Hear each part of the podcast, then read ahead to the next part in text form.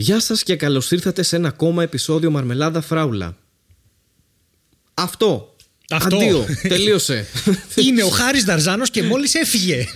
και εκείνος τέλειωσε Ανατολίτης και είναι ακόμα εδώ και μιλάει για μένα. Ναι. Και δεν τρέπεσαι λίγο. Ε, Ναι. Είναι ο Χάρης Δαρζάνος και μόλις τελείωσε το podcast. Ε, το podcast. Δεν είναι αυτό το special podcast που όλοι περιμένετε το τσάντζαλα μάντζαλα, αλλά είναι ένα regular επεισόδιο ε, Μαρμελάδα Φράουλα. Όχι τόσο regular, γιατί έχουμε αργότερα guest από τους Patreons το Γιώργο. Έχουμε Ω, αργότερα... Τι έκανε εκεί, spoiler; Συγγνώμη, θα το αλλά- κόψεις στο μοντάζ, δεν θα Όχι. το κόψεις, δεν ξέρω. Οκ. Σταμάτα να μιλάς να κάνω παρέμβαση. Κάνε παρέμβαση. Η παρέμβαση είναι για να γίνεται, δεν είναι για να λες ότι θα κάνεις παρέμβαση. Παρεμβαίνεις και με κόβεις. Παρεμβάνω λοιπόν και παρεμβεδίζω. Λοιπόν, θα κάνω εγώ τι μιλάω, θα πα- κάνω εγώ τι μιλάω και θα πεις ε, θέλω να παρέμβω και μετά θα συνεχίσεις, εντάξει; Ναι. Και έλεγα προτάσεις με λέξεις Συγγνώμη, και συγγνώμη, τέτοια θέλω και- να παρέμβω. Θέλω να παρέμβω. Ναι, βεβαίως. Είπες έχουμε regular. Άρα έχουμε μετά κάτι irregular, δηλαδή έχουμε μία ανομαλία που λέει και ο Χαριζάνης. Αυτό ακριβώς. Τόση ώρα ήθελα να κάνω αυτή την παρέμβαση για να πω το ανομαλία. Ήμουνα σίγουρος ότι ήταν κάτι τόσο έξυπνο. Ε, και νομίζω δεν με ότι έχει κάπου απογοητεύσει ποτέ. το έχει ανεβάσει, αλλά και στο podcast. ε, νομίζω ότι κάπου το έχει ανεβάσει ο Χαριζάνης στο beat. Ουστάρω Το έχει ανεβάσει. ανομαλίες, Το έχει ουστάρω ανεβάσει, απλά μας το ανομαλίες. έχεις. Νομίζω ότι γάμο, το έχει μίλησε και ανεβάσει. Δύο φορές. Κάντε άλλη μία χωρίς να μιλάω εγώ. Κάντε άλλη μία. Γουστάρω ανομαλίες, γουστάρω ανομαλίες. Ναι.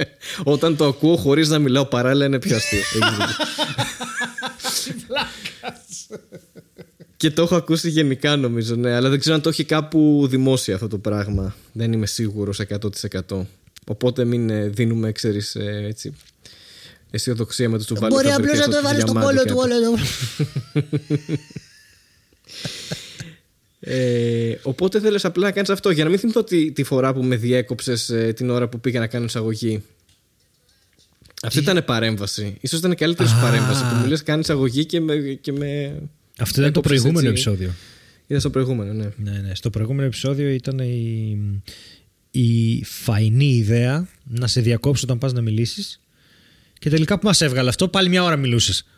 Πάλι μια ώρα μιλούσα εγώ, ναι. Μόνος μου, εντελώς. Ε, ξέρεις τι; Όχι. Ναι, πού να ξέρεις.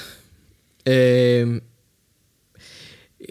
έχω, έχω ξανακάνει αυτή την κουβέντα, αλλά μου αρέσουν, το έχω κάνει για ένα σχόλιο συγκεκριμένο, αλλά μου αρέσουν πάρα πολύ τα σχόλια και οι κριτικές που έχουν γίνει στο, στις σελίδες της Μαρμελάδας στο iTunes. Οκ. Οχ. Το οποίος εσύ δεν το βλέπεις, εγώ το Όχι. βλέπω. Εσύ το βλέπεις Αλλά μόνο. δυστυχώς κάποια reviews μετά από καιρό σβήνονται ρε γαμώτο και δεν έχω όλα τα διαμάντια. Γιατί Οκ. σβήνονται τα reviews? Δεν ξέρω γιατί δουλεύει έτσι το iTunes. Θα μου πεις γιατί δουλεύει σωστά στην Apple. Αλλά οκ.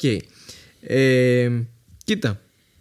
Να δεις τι γίνεται. Ε, πλέον αυτό που έχει αρχίσει και γίνεται και μου φάνηκε αστείο είναι το εξής ότι μπαίνουν ε, reviews Ναι. ψεύτικα αλλά που είναι τύπου bots, δηλαδή που δεν βγάζουν. νο- Μην πεις πάλι gen, gens bots. Όχι, gen όχι, bots. όχι, δεν θα πω τίποτα. Ωραία. Λοιπόν, ε, το οποίο ρε παιδί μου είναι αυτοματοποιημένα μηνύματα για κάποιο λόγο. και βάζουν και αστεράκια. Λοιπόν, θα ήθελες να ακούσεις κάποια; Ναι, εννοείται. Καταρχάς, έχουμε πάρει την Τετάρτη δύο ακριβώς ίδια, τα οποία είναι τα εξής. Έχει τίτλο. Ωραία, περίμενε. Καταρχάς, να σου διαβάσω ένα τυπικό κανονικό review που έχει γραφτεί από άνθρωπο. Εντάξει; Ναι. Λοιπόν, έχουμε π.χ. ο Dream Chase User, έχει γράψει podcastάρα, επιτέλους ένα απολαυστικό ελληνικό podcast που είναι πρωτότυπο και όχι απλή μεταφορά ραδιοφωνικής εκπομπής. Ο Στέλιος και ο Χάρης μιλάνε, μπλα, μπλα, μπλα, αυτά που ξέρουν απορούν, μπλα, μπλα, μπλα, αυτά που δεν ξέρουν σαρκάζουν και αυτοσαρκάζονται. Το βασικότερο δεν έχουν χορτάρια μέσα στο κεφάλι τους. Οκ, ένα Οκ, εντάξει, ναι, ναι. ενδιαφέρον review, οκ, Ναι, ναι. ειλικρινές από άνθρωπο. Ωραία. Έχουμε ένα πάρα πολύ ωραίο που ε, ε, έχει, ε, σκέψω ότι ε, κάνεις ε, review, rating από ένα μέχρι πέντε αστέρια. Ωραία. Οκ. ωραία. Και έχουμε Κλασικό ένα σύστημα rating. σχόλιο που λέει, ναι, που λέει από τα πιο top ελληνικά podcast που υπάρχουν. Τρία θαυμαστικά μαρμελαδίτσα, ένα αστέρι. Γιατί προφανώς μπερδεύτηκε και νόμιζε ότι το ένα είναι το υψηλότερο. Αυτό ή απλώς είναι misclick; ναι, δεν ξέρω. Ή, ή αυτό είναι misclick, αλλά. ή, ή μας ειρωνεύεται full. OK. Έχουμε, έχουμε ένα επίσης, συνεχίζω εγώ, ε, που είναι και το αγαπημένο μου, το οποίο έχει τίτλο Έλεος. ρε παιδιά, τι μαλακίες είναι αυτές που λέτε. Έλεος ρε. Μιλάμε για ένα απελπισμένο άνθρωπο. Σε ποιο αυτή τη επεισόδιο στιγμή. είναι αυτό; Ε, δεν λέει σε ποιο επεισόδιο, είναι 26 Οκτωβρίου. Αλλά νομίζω ήταν σε αυτό με το Χαριζάνη. Που Σοβαρά. ήταν αρκετά σουρεάλ, ναι. Που λέ... ναι, λέγαμε για γάλατα και για το δικό σου γάλα και όλα αυτά. Οπότε ο άνθρωπος άκουσε τα Α, πρώτα εντάξει, 8 πέσαμε λεπτά σε αυτούς τους ηθικό. Ναι, ναι, εντάξει, οκ, δεν με ενδιαφέρει. οκ, και ναι. είπε τέτοιο. Λοιπόν, οπότε πάμε τώρα στα reviews που έχουν γραφεί από ρομπότ. και, και κάθονται και βαθμολογούν το podcast μας randomly και βγάζει ένα rating ό,τι να είναι. Σκέψου ότι κάποτε είχαμε 5 αστέρια καθαρά και τώρα έχουμε πέσει στα 4,5. Αλλά βάλω ότι υπάρχουν εντελώς random ratings μέσα, έτσι. Είτε από λάθο είτε από ρομπότ. Είναι αυτό Οκ. το πράγμα. Λοιπόν, τίτλος Would be good if I could. Καταρχάς να πω ότι είναι στα αγγλικά όλα αυτά, έτσι. Βασικά περιττό να το πω. Ο τίτλος είναι Would be good if I could. Okay. Μάλιστα. Λοιπόν, OK. I'm getting off Twitter when I was going home and I had to take a shower first. I cannot first time was trying it out. I was trying new things to go. Μάλιστα. Σε βοηθάει, ας πούμε, σαν κριτική αυτό για το podcast; Πώς Με το βοηθάει βλέπεις; το I was trying new things για το παρτούζες τσάνταλα και μάνταλα. Είναι μια ευθεία Το σύνδεση. I'm getting Ξεκάθαρα. off Twitter τι σημαίνει ακριβώς; I was going home and I had to take a shower. Είναι τέλειο από μόνο του αυτό. Είναι τέλειο. Πρέπει να έχουμε μόνο τέτοια reviews. Ε, λοιπόν, το πιο πρόσφατο που είναι της Τετάρτης, επειδή το, και με αυτό, επαφορμή αυτού το ξεκινά αυτό το καινούριο section. Πώς υπάρχει αυτό στα, στις ξε- στα ξένα late night που είναι ε, mean tweets, ας πούμε. Που Ναι. γράφουν κακίες Ναι, για ναι, σένα ναι, και τα ναι, ναι, διαβάζεις. ναι. Εδώ είναι random ό,τι, του, Random ό,τι tweets, κριτική να είναι. Εντάξει, λοιπόν. το οποίο έχει τίτλο You Need. Τέσσερα αστεράκια. OK. After experience the app, I see you need to upgrade the graphics and interface for a best product. Άρα εδώ μας λέει ότι κάτι δεν έχουμε κάνει update και το έχουμε ξεχάσει. Είναι μια κριτική τεχνικής φύσεως θα έλεγα. Μας βοηθάει σε αυτό το κομμάτι. Παρ' όλα αυτά μας έβαλε τέσσερα αστεράκια. Πάρα πολύ ωραίο. Πάρα πολύ ωραίο. Είναι τέλεια αυτά. Και είχαμε πάρα πολλά reviews τα οποία δεν ξέρω, μάλλον μετά από κάποιο διάστημα σβήνονται. Δεν ξέρω γιατί ρε γάμο το. Είχαμε όντως και, και καλά reviews. Και από, δηλαδή, ας πούμε, έχω από δεύτερο επεισόδιο που λέγεται το Puppy Syndrome, ας πούμε. Ναι. Ε, κορυφαία ποιότητα, να τα λέμε και αυτά. Πέντε αστεράκια. Ε, αλλά εντάξει, ναι. Μ' αρέσουν. Ε, παρατήρησα ότι πλέον μπαίνουν σε reviews στο iTunes τέτοια ρε. Που δεν βγάζουν καν νόημα. Νο- Είναι τέλειο. Είχαμε ένα review, κάτσε να το ανοίξω, στο YouTube. Δεν ήταν review τώρα το YouTube, δεν έχει... Λοιπόν, κάτσε να μπω στη μαρμελάδα. Που παρεπτόντως το κανάλι έχει ξεφύγει. 2.110 subscribers, παιδιά. Ευχαριστούμε πάρα Ευχαριστούμε πολύ. πάρα πολύ. 2.000. Ναι. ναι. Και τώρα μπήκαμε και στο monetize τέτοιο και θα βγάζουμε και λεφτά από τα επεισόδια χάρη.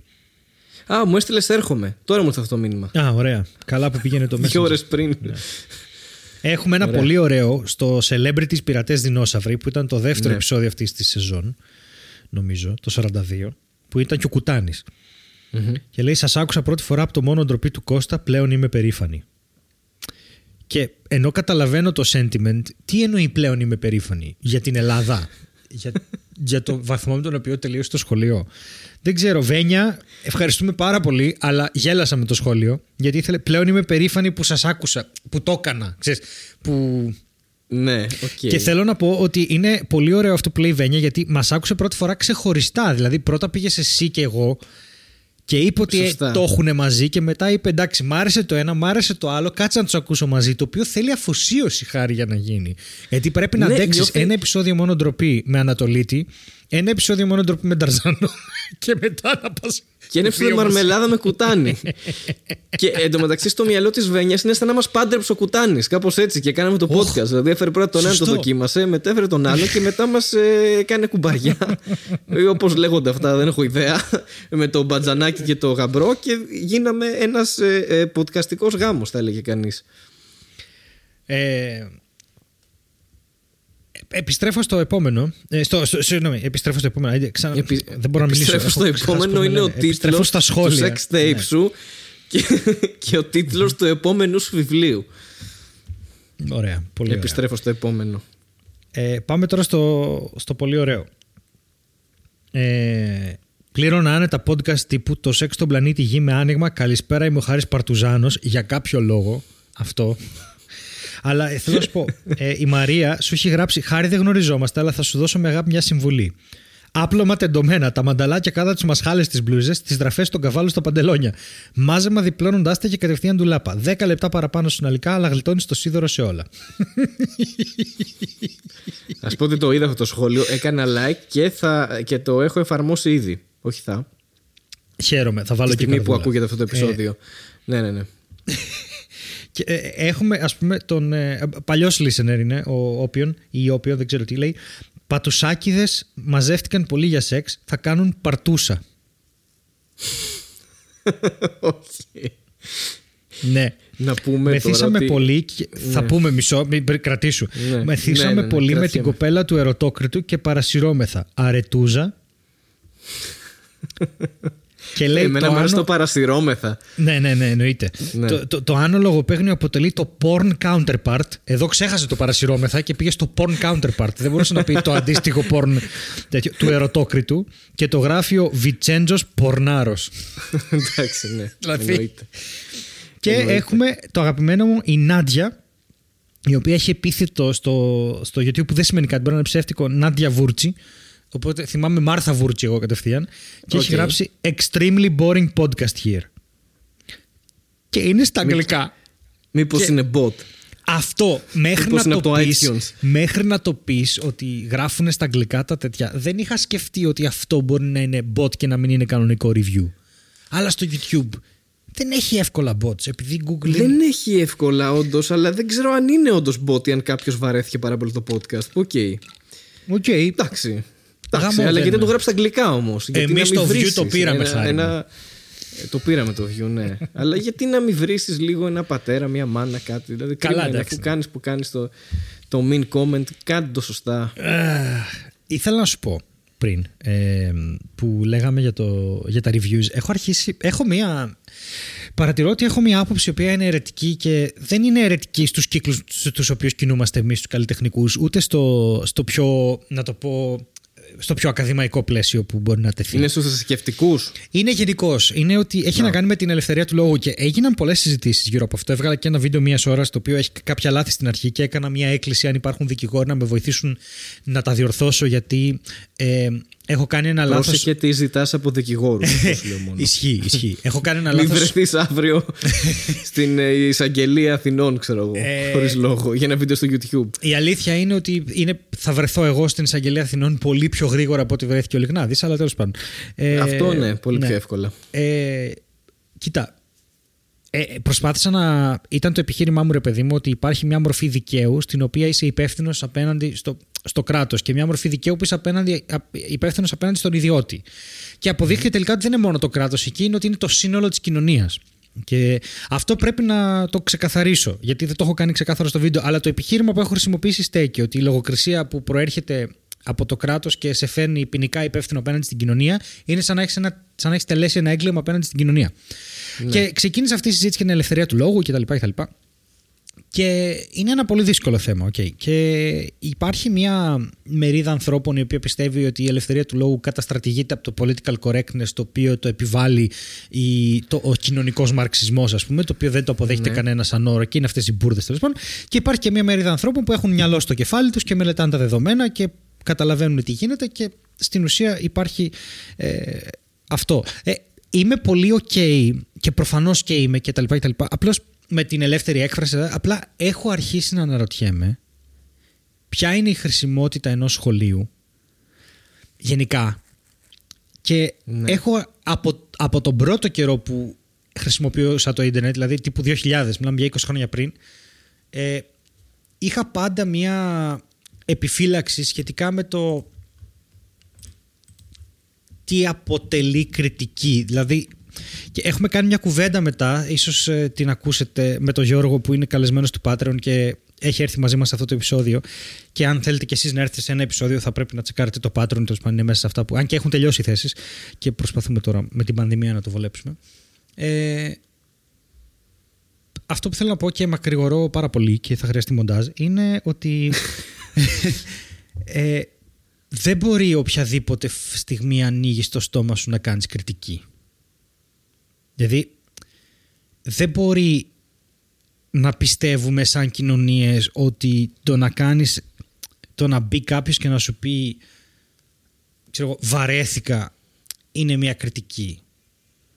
Ε, δεν μπορεί να εξυψώνεις, ναι, ναι. Δεν μπορεί να εξυψώνεις κάθε άποψη ξέρεις κάθε, κάθε ό,τι σου κατέβει στο κεφάλι δεν μπορείς να το εξυψώνεις στο εργαλείο που είναι η κριτική γιατί αυτό που μαθαίνεις όταν η μαθαίνεις... ελευθερία του λόγου γενικότερα το οποίο είναι ακόμα πιο ναι. broad ας πούμε και γενικό Ακριβώς και είναι αυτό που διάβαζα κλείνοντας το επεισόδιο του non-verbalism για την ελευθερία του λόγου διάβαζα αυτό ότι οι άνθρωποι που λένε ότι η ελευθερία του λόγου θα πρέπει να είναι απόλυτη στην ουσία αυτό που κάνουν να καταργούν την κριτική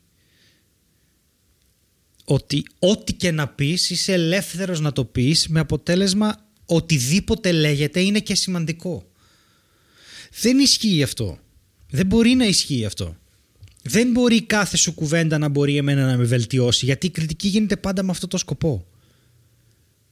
Ακόμα και αυτό δεν το... Είμαστε οι ίδιοι που λέμε στο σπίτι μας, δηλαδή θα έρθει η μάνα σου ή ο πατέρας σου ή ο αδερφός και θα σου πει κάτι άσχημο και θα πεις μη μου μιλάς έτσι, δεν με βοηθάει ας πούμε. Ναι. Και ε, το έχουμε, ναι, τόσο, αυτό ναι, έχουμε τόσο πολύ μέσα μας το ότι πρέπει να μιλάμε με ένα συγκεκριμένο τρόπο ένας στον άλλον αν είναι να ακούμε. Έτσι γίνεται μεγάλη προσπάθεια όσο μεγαλώνεις γίνεται μεγάλη προσπάθεια να ακούς περισσότερο. Και να βελτιώνεσαι. Δεν μπορεί ρε παιδί μου ό,τι λέμε να είναι κριτική. Και το λέω όχι γιατί... Το λέω και το ξαναλέω ότι υπάρχει και αυτή η τάση να, να μιλάει ένας καλλιτέχνης για την κριτική και να, να το στρέφουν εναντίον του και να λένε Δεν αντέχει την κριτική. Όχι, παιδιά, δεν συμβαίνει αυτό. Κριτικαριζόμαστε πάρα πολύ συχνά οι κομικοί. Και ε, για παράδειγμα, για να βγει το βιβλίο Καταρχάς, κάθε έχει... 10 δευτερόλεπτα ναι. με live κοινό, αν γελάει ή όχι. Αυτό είναι ναι, μια κριτική, ας πούμε. Ναι, τεράστια, η χειρότερη. Ε, αυτό που λέμε, σκεφτείτε ότι όταν δεν παίρνουμε γελιά στη σκηνή, αυτό που λέμε είναι πέθανα. Είναι τόσο βαρύ που το χρησιμοποιούμε ότι πέθανα. Και για να βγει το βιβλίο που θα βγει, είμαστε κοντά τέλος πάντων, ε, μιλάμε ότι έχει περάσει και το έχουν διαβάσει ε, 20 άτομα σχεδόν. Και έχουν κάνει διορθώσεις 20 άτομα. Δεν είναι αυτό το ζήτημα. Ε, το ζήτημα είναι ότι δεν μπορεί να δεν μπορεί η δική μου άποψη, να στο πω αλλιώς, γιατί το γυρνάω σε μένα. Δεν μπορεί αν εγώ βαρέθηκα έναν δίσκο που άκουσα. Okay, δεν μπορεί να είναι αυτό τόσο δυνατό για την μπάντα που έγραψε το δίσκο. Κατάλαβες τι θέλω να πω; Ναι, ναι, ναι. ναι δεν θεωρώ ότι η δική μου γνώμη έχει τόση μεγάλη βαρύτητα. Ε, αν μαζευτούμε 6.000 άτομα και πούμε ότι είναι βαρετό, η μπάντα θα πρέπει να το λάβει υπόψη της. Αλλά εγώ; Κατάλαβες; Ναι, καταλαβαίνω πώς το λες, ναι. Είμαι σαν, δεν έχω τόση δύναμη εγώ, ρε παιδί μου, σαν individual. Σαν ανεξάρτητο να πω. Α! Εντάξει, μπορώ να κρίνω αν ένα σαπούνι μου πλένει τα πιάτα ή όχι. Okay. Αλλά και πάλι το έχουμε λύσει αυτό. Δεν, δεν γράφω στην εταιρεία από κάτω. Δεν πάω στο facebook της εταιρείας να γράψω Ω, το πιατέξ, απαράδεκτο. Φτιάξτε το προϊόν σας. Απλά πάω στο δίπλα ράφι και αγοράζω το άλλο. Εγώ θα το έκανα καλύτερα, ξέρω. Ναι. Αυτό, ναι. Τους το δείχνω πάρα πολύ άμεσα. Δεν το ξαναγοράζω. Okay. Ναι, ναι. Και Συμφωνώ. Δε... Δεν σε ξανακούω τη μουσική σου, το podcast σου. Ξέρω, ή θα ακούσω. Υπάρχει και το άλλο. Ότι, το ότι βαρέθηκα τρία κομμάτια στο δίσκο δεν σημαίνει ότι ο δίσκος ήταν σκατά. Ή δεν σημαίνει ότι. Ξέρεις τι θέλω να πω; Υπάρχει μια. Παρατηρώ. Okay, το οποίο. Ναι, ναι αυτό σημαίνει ότι το, το να μην σ' αρέσει κάτι είναι δεκτό. Και προφανώς φαντάζομαι ότι δεν λες ότι δεν είναι αποδεκτό κάποιος να σου πει ότι δεν του άρεσε αυτό που έκανες. Όχι, είναι τέλειο είναι. με τον τρόπο του. Τέλειο είναι. Δεν, δεν έχει ουσία να πεις βαρέθηκα, είστε για τον Μπούτσο ή οτιδήποτε, ξέρω εγώ. Αυτό. Έχει, έχει ουσία. Έχει πολύ ουσία. Κα, καμία σχέση. Χαίρομαι πάρα πολύ όταν έρχεται κόσμος και μου λέει: Ξέρεις τι είδα αυτό το beat και δεν μου άρεσε, αλλά αυτό μου άρεσε. Μ' αρέσει πάρα πολύ γιατί καταλαβαίνω πώς σκέφτονται. Ναι, αυτό είναι άλλο όμως. Ναι. ναι, δεν σημαίνει ότι αυτό είναι κριτική όμως. Ναι, OK. Okay, ναι. Είναι, είναι το πώς ένιωσαν. Προτίμηση είναι αυτό, ναι. ναι. ναι okay. Με ενδιαφέρει πώς νιώθει ο κόσμος όταν βλέπει και ακούει και διαβάζει τα έργα μου. Με ενδιαφέρει πάρα πολύ. Αλλά αυτό δεν σημαίνει ότι έχει την ικανότητα ή τη δυνατότητα να με διορθώσει, να με κάνει καλύτερο. Κα, Κατάλαβες τι θέλω να πω; Ναι, ναι, OK, okay, το καταλαβαίνω. Το καταλαβαίνω το ποιος είμαι εγώ για να Ακριβώς. κρίνω το τέτοιο. Καταλαβαίνω το point σου. Αλλά, ναι. όπως είχε πει και ένας μεγάλος κριτικός, I'm getting off Twitter when I was going home and I had to take a shower first. I cannot first time was trying it out. I was trying new things to go. Και όποιος κατάλαβε, κατάλαβε. Εντάξει. Δεν ξέρω αν πρέπει να πάρω ως κριτική απέναντι σε μένα ότι με έχεις αφήσει να μιλάω τόση ώρα σαν τον τρελό 8 ώρα το πρωί που ακούει ο κόσμος για να μου πεις μετά ότι έκανες μπάνιο στο Twitter. Ξέρω, εγώ, δεν ξέρω τι λέει αυτό. το ναι, ναι, σχόλιο. ναι, εντάξει. Ακόμα δεν το έχετε πιάσει αυτό το, αυτή την κριτική, ακόμα δεν την έχετε πιάσει γιατί δεν είστε ικανοί να την πιάσετε. Αυτή η κριτική δεν επιδέχεται κριτική, τόσο καλή είναι. Είναι σαν ένα καλλιτεχνικό έργο. Δεν μπορείς να την κρίνεις αυτή την κριτική. Τελείωσε. Με τίτλο Would be good if I could. Αν σας φαίνονται παράλογα αυτά που λέει ο Χάρης είναι γιατί δεν έχετε δει ακόμη το καινούργιο επεισόδιο Μπειρατάκες στο οποίο συμμετέχει η Μαρμελάδα και αν είστε Patreons είναι την άλλη εβδομάδα αν είστε όμως κανονικοί απλοί viewers, ε, πλέμπες θα, θα κυκλ- κυκλοφορεί την ίδια μέρα που κυκλοφορεί και αυτό το επεισόδιο και Ναι, ωραία. Οπότε θα Τι έχει τραβήξαμε. double ε, impact αυτή η Κυριακή από Μαρμελάδα. τίποτα εγώ θα πω για τους λίγους καρε καρέτα αυτό τίποτα άλλο Όποιος κατάλαβε ναι, κατάλαβε ναι, ναι. Και όποιος κατάλαβε, κατάλαβε. Ναι. Εγώ ακόμα Και το τελικά ψάχνω. λέει, το, έχουν, το έχουν κόψει στο μοντάζ αυτό. Είναι ικανοί. Για να μας πάνε ναι. κόντρα. Τσεκάρετε και πειρατάκες. Ή όπως είπε ο Ηλίας θα παίξει στο- την επόμενη μέρα στο, στην εκπομπή του Μουτσινά. Οπότε. Ρε εσύ αυτό πώς είναι δυνατόν να κλέβουνε το... είναι τόσο χαζί. Αχ, είναι φοβερό. Όχι, ρε, δεν, δεν καταλαβαίνεις. νομίζω ότι οι άνθρωποι αυτοί δεν, δεν παίρνουν καθόλου σοβαρά την, ε, ε, τη λογοκλοπή, ας πούμε. Δηλαδή, ε, όντως, όσο ηλίθιο ή κακό να είναι ένα αστείο, αν είναι original και να έχεις κάνει ένα κόπο να το γράψεις, ε, δεν μπορεί να το πάρει ο άλλος και να το αναπαράγει. Γιατί ξέρεις πώς σκέφτονται αυτοί οι άνθρωποι. Σκέφτονται ότι εγώ είμαι super διάσημος, εσένα δεν σε ξέρει κανείς ε, το αστείο σου γάμισε, θα το πάρω εγώ και θα το πω σαν δικό μου. Τελείωσε. Και δεν έχω και κανένα λόγο να αναφέρω ότι το είδα από εκεί και το είπα, ας πούμε. Αυτό εγώ έχω και συζητώντας το, και- ε, συζητώντας το και με άλλου κομικούς, έχω παρατηρήσει ότι γίνεται ήδη αρκετά χρόνια και σε πρωινάδικα και στο ραδιόφωνο. Ναι, βέβαια. Ε, παίρνουν από μπειρατάκες, ξέρω εγώ, αστεία και τα λένε α, το αστείο της ημέρας, ξέρω εγώ. Σα- Και το λένε σαν δικό τους. Ναι. Και ε, αυτό που ζη... εντωμεταξύ είναι φοβερό γιατί είναι αυτό που ζητάμε είναι απλώς μία αναφορά στο όνομα. Ε, Που Ναι, κανονικά... Πείτε, το, το είδα σε αυτήν την εκπομπή στο YouTube. Δεν είναι τόσο τέτοιο. Κανονικά. Μην πείτε καν το όνομα του κομικού. Όχι, θα σου πω, εγώ θέλω και το όνομα, αλλά κανονικά. Και εγώ θα εάν- ήθελα ιδανικά. εάν- Αλλά πες ότι δεν είναι δικό σου ρε γάμο το. Πες από πού είναι έστω. Εάν κάτι έχει υποθεί από το Στέλιο Ανατολίτης στις Μπειρατάκες και το επαναλάβεις, κανονικά αυτό για, το, για μένα και το δικαστήριο είναι πάρα πολύ καλό. Δηλαδή δεν χρειάζεται, δηλαδή και το όνομά μου να πεις πάλι χάρη σου κάνω που σου λέω απλώς πες το όνομά μου. Δηλαδή στην ουσία θεωρώ εγώ μόνος μου ως δημιουργός του αστείου ότι αυτό είναι fair use. Αλλά κανονικά ούτε αυτό πρέπει. Πρέπει να με πάρεις τηλέφωνο για να πεις Συμφωνώ. θέλω να πω τον, το αστείο σου στον αέρα σε μια εκπομπή που μου χορηγεί η τάδε εταιρεία στο τάδε ραδιόφωνο. Μπορώ. Καταλαβαίνεις πώς απέχει αυτό από το mentality που έχουν αυτοί οι άνθρωποι, έτσι; Το ότι είσαι ένα τίποτα, ε, είναι free στο YouTube, είναι δικό μου, το κλέβω. Ναι, αυτό δηλαδή, θέλει- Το σκέφτονται σαν ένα μέσο χρήστη του ίντερνετ, ας πούμε, και βγαίνουν στην τηλεόραση. Ναι. Αυτό θέλει ένα Επίσης, δικαστήριο. εάν τίποτα κάποιος άλλο. αναπαράγει. Εάν κάποιος αναπαράγει αστείο του Στέλιο Ανατολίτη στην τηλεόραση, προφανώς και έχει πρόβλημα. Το καταλαβαίνεις αυτό. Ή του Χάρη Νταρζάνου. Τυχαία Χάρη. ονόματα αναφέρω. Σε αυτό το σημείο μπορείτε να παρατηρήσετε ότι έχει χαθεί η σύνδεσή μας και κάνουμε σαν καθυστερημένα που δεν μπορούν να βρουν το ένα το άλλο σε ένα σκοτεινό δωμάτιο. Αυτό το επεισόδιο είχε μόνο τεχνικά λάθη. Please enjoy and forgive us for the stupidity. Χάρη. Χάρη. Ναι, Στέλιο. Στέλιο. Σε έχασα. Στέλιο. Στέλιο, και εγώ σε έχασα για λίγο. Νόμιζα Α, ότι ωραία. μιλούσα μόνος μου. Τέλεια. Ε, μιλούσες μόνος σου. Λέω ότι Αν αυτοί που κάποιος... αναπαράγουν αστεία μας στην τηλεόραση, Πω, πω, σε ξανά χάσα τώρα. χάθηκε η σύνδεση. Yeah. Yeah, δεν... ε, Κι εγώ. Κι εγώ. Τώρα μ' ακούς. Ναι, σ' ακούω, αλλά δεν ξέρω πόσο lag έχουμε. Κατά.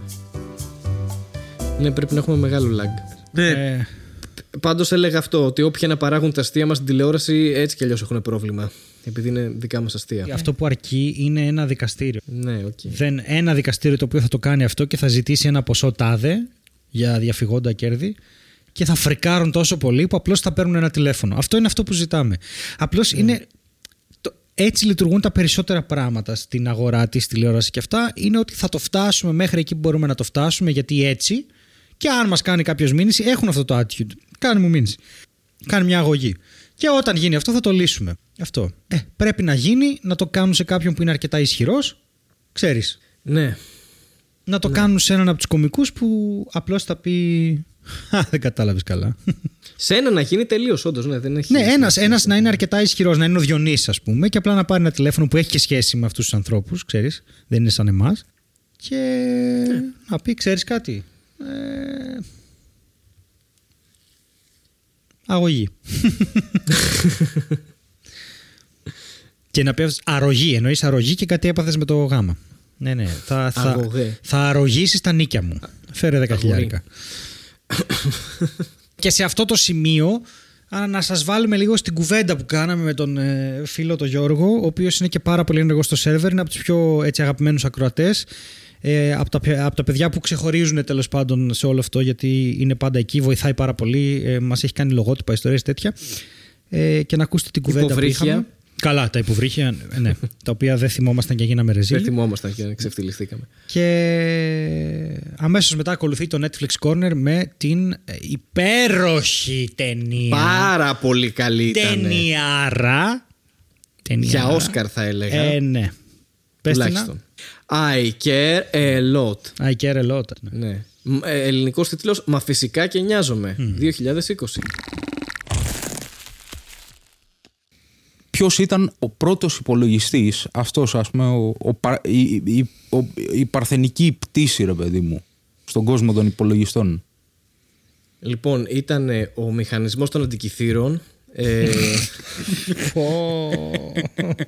δεν ξέρω αν είπε ο δικός μου υπολογιστής ή ο πρώτος υπολογιστής. Αυτό δεν το θυμάμαι ε, σαν ερω- στην ερώτηση μέσα, αν το διευκρίνισε. Αλλά οκ, πέρα από την πλάκα, επειδή όντως το είπαμε πριν από ένα λεπτό ακριβώς και για να ε, μπει και στο επεισόδιο, ο δικός μου πρώτος υπολογιστής ήταν ο εξής. Είχα ένα Pentium 2 στα 433 MHz επεξεργαστή.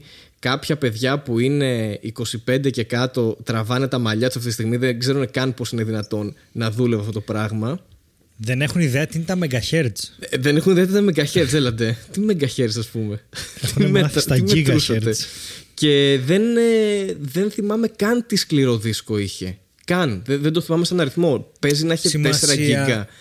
Έχει Παίζει ότι να ήταν λέτε πολλά. σκληρός. Τι; Τι, αν έχεις σκληρό, είπες. Σημασία έχει ότι ήταν σκληρός. Αυτό, ναι. Ήταν πολύ σκληρός. Δουλεύει μέχρι και σήμερα.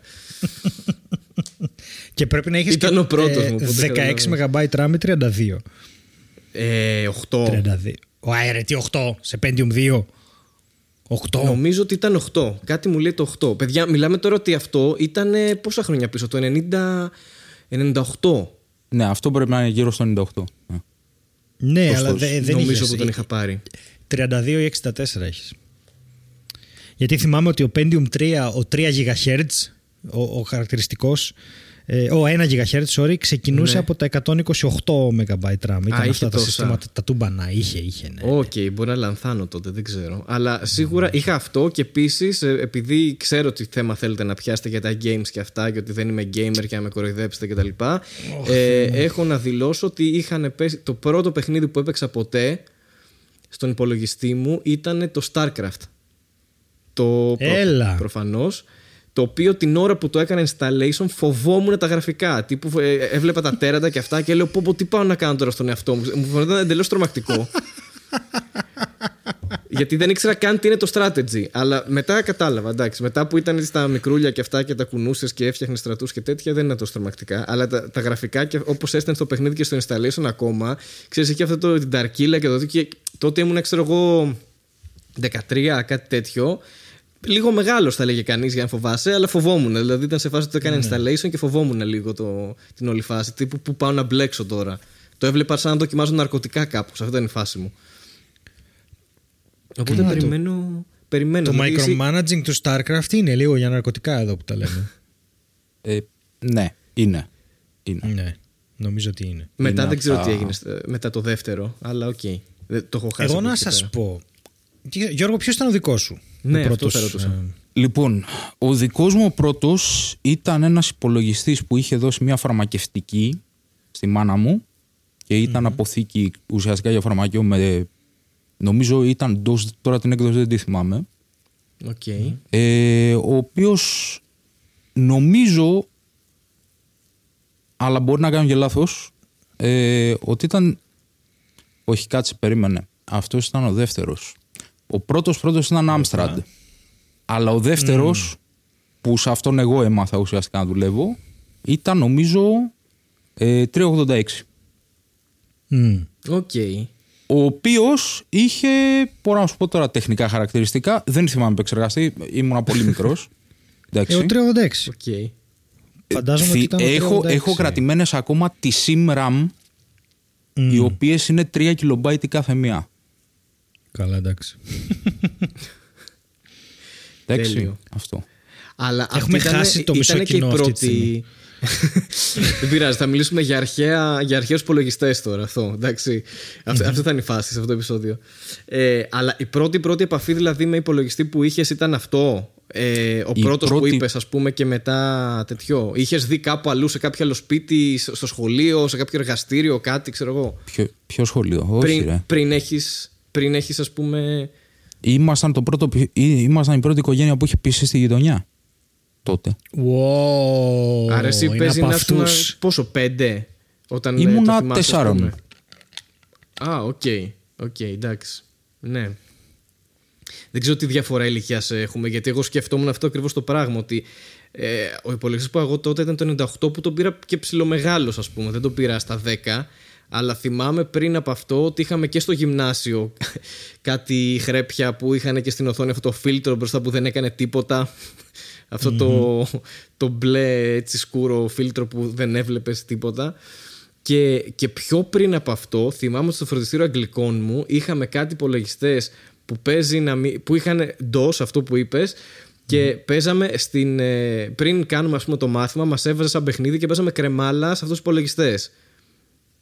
Ε, Οι οποίοι Οκ. ήταν ε, τύπου χαλούσαν κάθε τρία δευτερόλεπτα και τε- λέγαμε κύριε έχει χαλάσει. Και το fix που έκανε ότι ερχόταν και χτύπαγε την οθόνη. Και για κάποιο λόγο έπαιζε μετά. Δεν ξέρω γιατί. Ούτε καν τη μονάδα. Ήταν το fix που. Ό,τι ρε παιδί μου IT support γινόταν τότε ήταν αυτό. Δεν παίζει το αυτό, ξύλο. βάρα την οθόνη, θα παίξει. Και για κάποιο λόγο περίεργο έπαιζε πάντως. Δεν ξέρω αν έκανε κάτι από κάτω, αλλά πάντως έπαιζε αυτό. όχι, δεν Θέλω να υπήρχε IT σημειωθεί- support. Sorry. sorry. Δεν υπήρχε Δεν IT support. υπήρχε προφανώ, αλλά. Ε, Ήταν ο δάσκαλος. Αν ήξερε ο δάσκαλος. Αυτό, αυτό, αυτό, αυτό. Παιδιά, το IT support της Ελλάδας τότε ε, και κάνετε λάθος είναι ότι το συμπεριφέρονταν όπως τα παιδιά τους. Χάλασε, χτύπα το. Ε, καλά, από αυτό έχουμε περάσει όλοι. Δεν, εντάξει. ε, ναι, ναι. και εδώ είναι που ελπίζω κάποιος να μας ακούει και να λέει τι λένε; Τους τυπούσανε. Σας φέρω στο φροντιστήριο. Τι Χθες, φάση. ναι. Παιδιά, εγώ να σας πω, γιατί εμένα η πρώτη μου επαφή ήταν με ένα Amstrad, ο οποίος πρέπει να ήταν και 61-28, θα σε γελάσω, γιατί το, αυτόν είχε ο ξάδερφός μου ο, ο Θανάσης. Και εκεί έπαιζα Blues Brothers, Prince of Persia, Είχε, μιλάμε για τέσσερα χρώματα Prince οθόνη. of Persia, Τέσσερα τι μου χρώματα. θυμίζεις τώρα, ναι. Εντάξει. Πολύ Ε, δυνατό το Prince of Λέγε, Persia. λέγε. Το Prince of Persia είχε γίνει και είχε ρωτοσκοπικό animation εντωμεταξύ. Ήταν ένας άνθρωπος, ήταν ζωγραφισμένο, είναι μια ειδική τεχνική animation που δεν ζωγραφίζεις απλώς τα, τα, τα frames, τα κάδρα στο διάλογο για να κάνεις 24. Είναι ότι βγάζεις φωτογραφίες σε έναν άνθρωπο να κινείται και ζωγραφίζεις τον άνθρωπο. Οπότε έχει πολύ φυσική κίνηση το Prince of Persia. Το, Ναι. Το είχε θυμάμαι κάτσει και αυτό είχε που λες. κάνει. Ναι, είχε πολύ, ήταν πάρα πολύ εντυπωσιακό στα τέσσερα του χρώματα. Και έπαιζα και ένα ε, P47 Bomber. Ε, τέλος πάντων, κάθε φορά που πήγαινα στο σπίτι τους ε, έπαιζα στον υπολογιστή και ε, θυμάμαι ότι με- το, ε, τρελαινόμουν. Τρελαινόμουν και είχα. Τέλος πάντων, δεν είχαμε PC, δεν είχα PC. Η μάνα μου ήταν, ε, δεν μπορούσαμε να πάρουμε, ήταν και λίγο αντίθετη, δεν ξέρω τι. Πάντως σε κάποια φάση πήρε τηλέφωνο ο θείος μου όταν πλέον εκεί στο γυμνάσιο κι εγώ που λέει ο Χάρης 12-13 έγινε πλέον σχεδόν απαραίτητο να έχεις έναν υπολογιστή Ναι, για να κάνεις εργασίες. για να μπορείς να κάνεις εργασίες και να μάθεις. Ε, Αλλά το σχολείο μου είχε και είχε έναν που είχε Windows 3.1, οπότε έπρεπε να μπαίνεις στα DOS και να γράφεις Win και να τα φορτώνει. Κλασικό. Και είχαμε και στο φροντιστήριο Αγγλικών, δουλεύαμε ε, υπολογιστές και μας έκανε μάθημα η Μίς Αγάπη στη Θεοχαρίδους Χαριλάου. Τι- Κρού Χαριλάου, μη- αν είσαι μης εκεί. αγάπη. Μίς Αγάπη. Ε, τι λέγανε Αγάπη τη γυναίκα; Ναι, αλλά αυτό είναι τέλειο γιατί ακούγεται σαν τίτλος.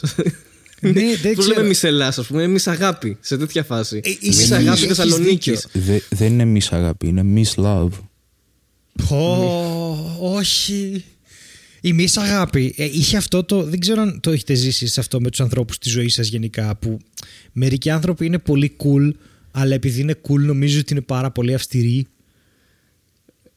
Ε, Α, Η Miss Αγάπη ήταν ελαφρώς τρολ. Α, οκ. Αλλά α, ήταν αυτό ναι, το. κατάλαβα το δηλαδή, στυλ που είπες. Ναι, ναι, ναι. Καθόταν και έλεγε Τώρα δεν θέλω να μιλάμε εντάξει. Άντε γιατί έχω και πονοκέφαλο. Και εμείς λέγαμε πω, πω εντάξει είναι άγρια. Εν τω μεταξύ, τύπος απλά παίζει απλά να μας τρόλαρε και να είχε βρει τον τρόπο να μας κρατάει ήσυχους. γιατί ήταν αδιανόητα cool τύπισσα. Δηλαδή έλεγε κάτι αστεία που είσαι. Τώρα τι εννοεί. Δεν μας είπε ποτέ μην κάνεις φασαρία, ξέρω εγώ. Ερχόταν και έλεγε κάτι τύπου. Ε, έχεις αποθηκευμένη στην τσάντα σου καμιά τρομπέτα, θα τη βγάλεις και αυτήν, να, θα συνεχίσει. δηλαδή κάτι. Ήταν, είχε, ήταν τρόλ, κατάλαβες. Δεν ήταν η παραδοσιακή ναι, ναι, εκπαιδευτικός. οκ. Και της ταίριαζε να είναι έτσι ψιλομοντέρνα. Γιατί.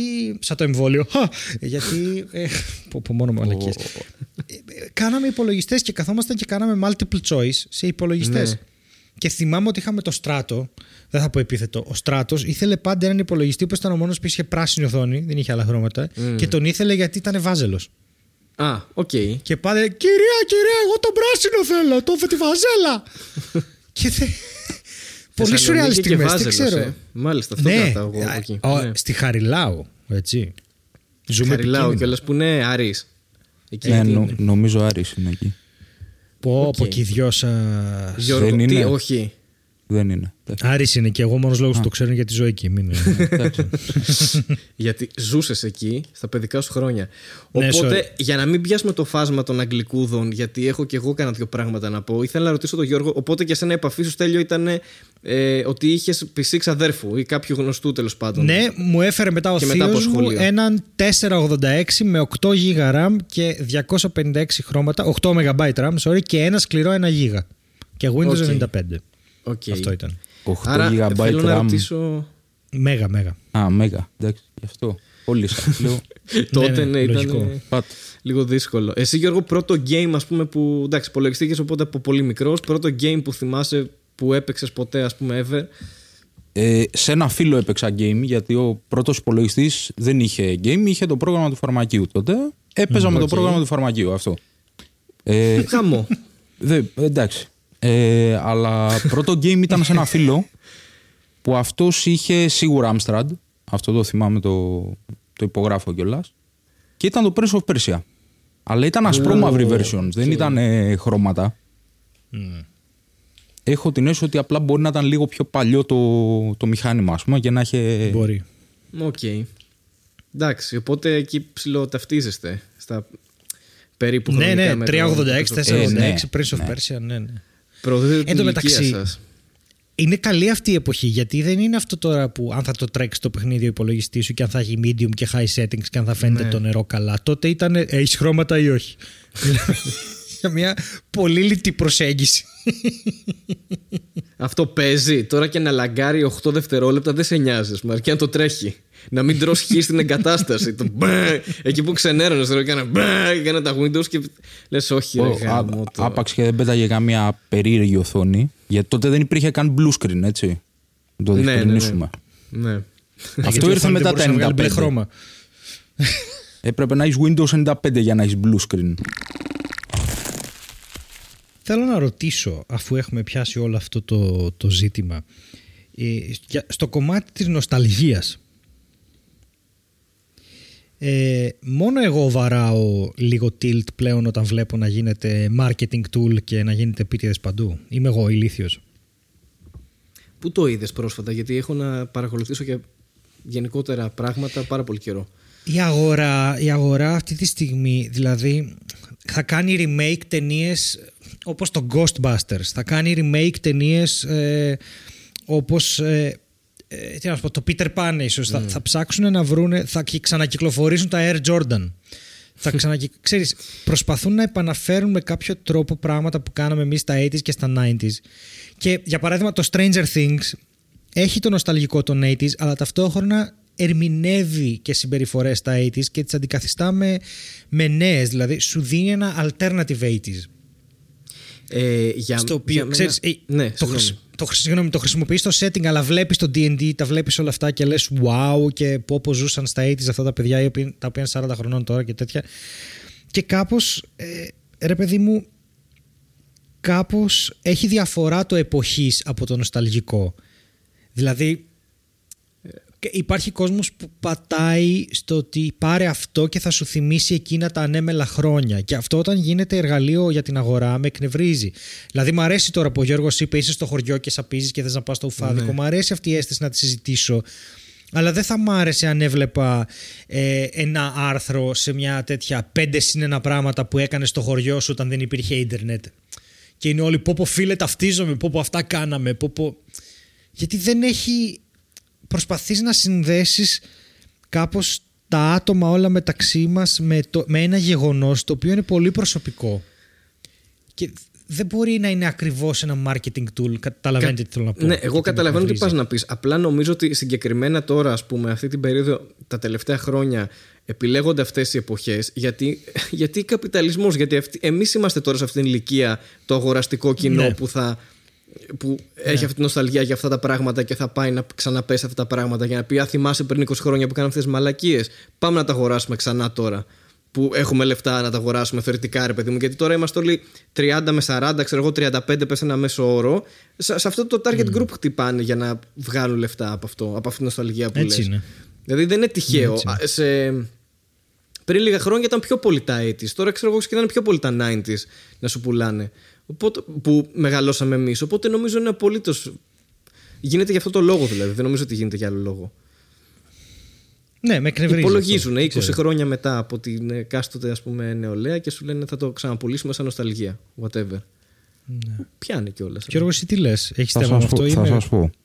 Η Γύρω εκμετάλλευση παράξενος. γενικά των αναμνήσεων, γιατί για αναμνήσεις πρόκειται. δε- είναι αυτό το νοσταλγικό, ναι, οκ, αλλά ε, εκμεταλλεύεσαι τις αναμνήσεις αυτής της εποχής ουσιαστικά. Μμμ. Ε, είναι, είναι ενοχλητικό. Δεν μπορώ να πω ότι με, με ξενίζει. Γιατί ε, ε, επειδή είπες τώρα καπιταλισμός. Καπιταλισμό έχουμε τώρα, καπιταλισμό είχαμε και Σωστά, τότε. ναι. Δεν, έχει, δεν έχει αλλάξει το σύστημα. Ε, η μορφή του καταναλωτισμού έχει αλλάξει το σήμερα. Δηλαδή πώς καταναλώνει ο κάθε άνθρωπος που ζει μέσα σε αυτό; Και έχουμε φτάσει στο οκ. σημείο που χρειάζεται να καταναλώσει ε, ο άλλος, θε- μάλλον είναι καλή marketing τακτική να δώσει στον άλλο να καταναλώσει αυτή την ανάμνηση. Γιατί, γιατί αυτό θα πουλήσει γιατί δεν μπορεί να βρει το σύστημα άλλους τρόπους να πουλήσει αυτό το προϊόν. Η Nintendo ας Καλά, πούμε το κάνει σίγουρα. μόνιμα. Τα τελευταία χρόνια το κάνει μόνιμα. Θέλω, θέλω να δεις ας πούμε τι- έβγαλε τώρα mini NES, mini ε, Super Nintendo Ναι, ναι. και πάει ναι, λέγοντας. ναι, ναι, ναι. Ισχύει αυτό ότι είναι λίγο. Δηλαδή. Τέλος πάντων. ε, δεν, ξ- δεν ξέρω τώρα. πα- ε, Δεν με, δεν με ενοχλεί υπερβολικά. Ναι, με ενοχλεί λίγο. Αλλά Να σε μέχρι ρωτήσω- εκεί. Χωρίς το σημείο του, της ανάλυσης ε, κ- α, το late stage capitalism ας πούμε το, Ναι. το οποίο ζούμε υπήρχε στα, στα 80s Κοίτα. γιατί εγώ δεν, δεν ξέρω πότε μπορείς να το οριοθετήσεις γιατί είπες ότι καταναλώνουμε διαφορετικά και καταναλώνουμε όντως διαφορετικά ή απλώς είμαστε αυτό λίγο με μπερδεύει αυτό σαν ε, Θα σου πω, αν, αν έχουμε φτάσει στο πλαίσιο του το ιμπεριαλιστικό ρε παιδί μου, το, το ξεκάθαρο, δεν είμαι σίγουρος ότι έχουμε φτάσει η Ελλάδα τουλάχιστον στη, στον απόλυτο ιμπεριαλισμό. ναι, οκ. Απλά επειδή γενικά έχει αλλάξει όλος ο πλανήτης στο, στο, σε αυτό το κομμάτι. Έχουν αλλάξει λίγο οι, ε, πώς το λέμε, οι ισορροπίες δυνάμεων Μμμ. τουλάχιστον στα Ναι, ναι, οικονομικά ναι. μεγέθη, στο, στο πώς λειτουργεί αυτό το πράγμα. Άλλαξε και το σύστημα εμπορίου ουσιαστικά. Δηλαδή Εντάξει. πήγαμε, πήγαμε από τα μονοπωλιακά trust σε ένα πιο ανοιχτό μοντέλο. Δηλαδή το ελεύθερο εμπόριο με την ανταγωνιστικότητα κτλ. Είναι λίγο, ε, λίγο διαφορετικό. Δεν είναι τόσο διαφορετικό Ναι. όσο θα θέλαμε. Ε, δεν ξέρω ακριβώς. Ε, Δεν, δεν οριοθετούνται βασικά. Δεν είναι τόσο ξεκάθαρα τα όρια. Το, Και εγώ δεν νομίζω ότι είναι. ότι περνάς νομίζω από ότι αυτό είναι το και- επίπεδο και πας στο επόμενο στάδιο, ξέρω εγώ. Και... Δεν θα είχα κανένα πρόβλημα με αυτό αν συνοδευόταν από μια ε, μεγαλύτερη ανασκόπηση. Αυτό είναι το ζήτημά μου. Ότι... Γιατί η αλήθεια είναι ότι υπάρχει ένα Air Jordan, okay, το οποίο το φόρεσα και εγώ τότε. Θυμάμαι 38 νούμερο το 2000 και ήταν πολύ ωραίο. Ε, ένα Air Max ήταν, sorry, δεν ήταν Air Jordan. Απλά τότε ήτανε- τα Air ναι, ναι, ναι. επηρεάζονταν απευθείας από τα Jordan, ναι. Να, αν θυμάμαι καλά. Οκ, πολύ ωραίο παπούτσι, το θυμάμαι. Έπαιζα και μπάσκετ, με βοήθησε πολύ.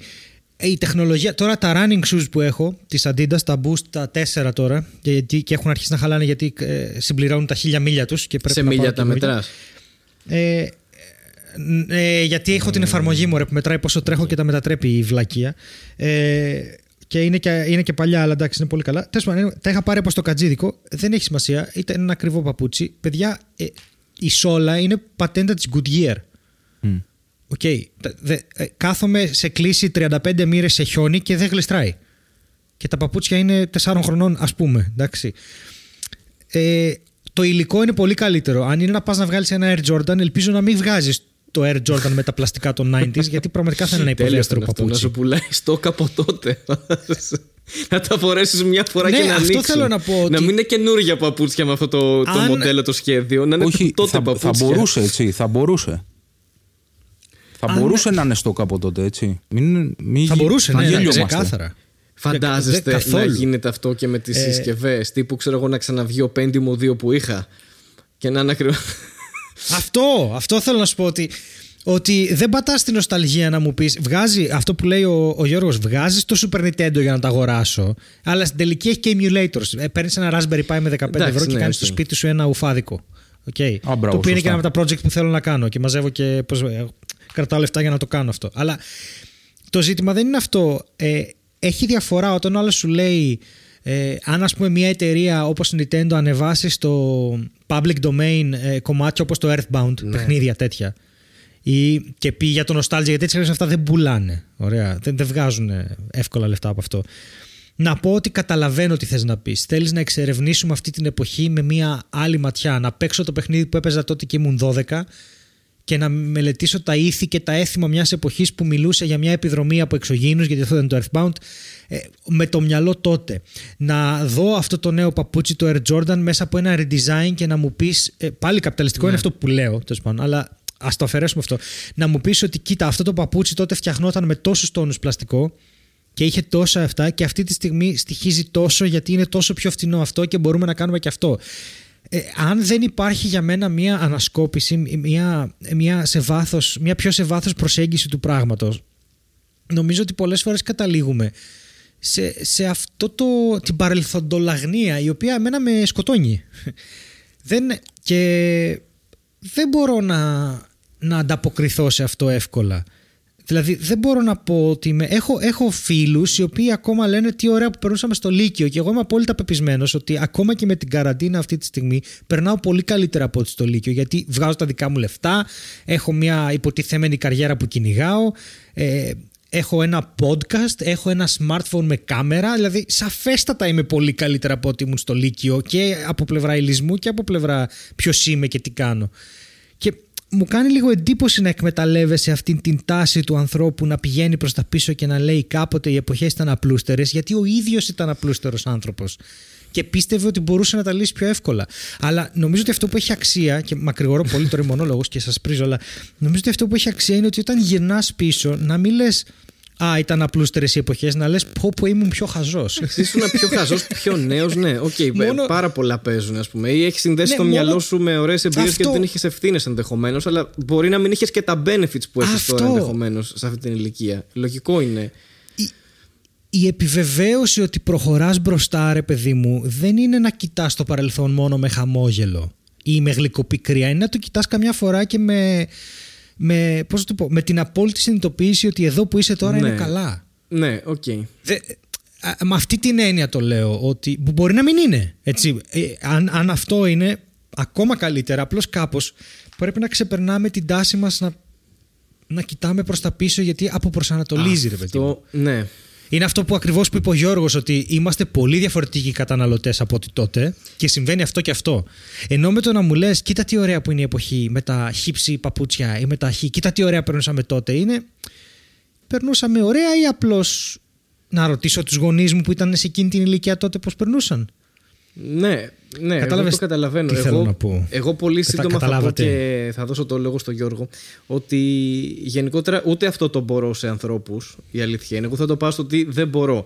Δεν μπορώ αυτούς που είναι παρελθοντολάγνοι full τύπου ε, για πολλά θέματα. Η μουσική τελείωσε στα έτης. Δεν με νοιάζει να βγει τι- ο καλύτερος δίσκος να βγει φέτος. Δεν με ενδιαφέρει Ναι, η ναι, ναι, μουσική ναι. ξέρω εγώ τελείωσε στα, νε- στα 80's.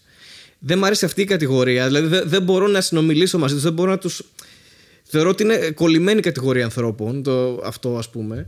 Αλλά από την άλλη, δεν μπορώ και αυτούς που είναι καλά. Άκουσες το δίσκο που βγάλανε τα δεχτές. Είναι, ο- ακυρώνει ό,τι υπήρχε στη μουσική βιομηχανία μέχρι προχτές και είναι ο καλύτερος δίσκος μέχρι αύριο που θα ακούσω κάτι καινούριο και θα είναι ακόμα καλύτερο, ας πούμε. Ότι τύπου αυτούς που είναι πολύ κολλημένοι ότι ό,τι πιο καινούριο είναι καλύτερο, ας πούμε, που ούτε αυτό ισχύει. Ούτε ότι ό,τι είναι παλιότερο είναι καλύτερο, ούτε ότι είναι και- πιο καινούριο είναι καλύτερο.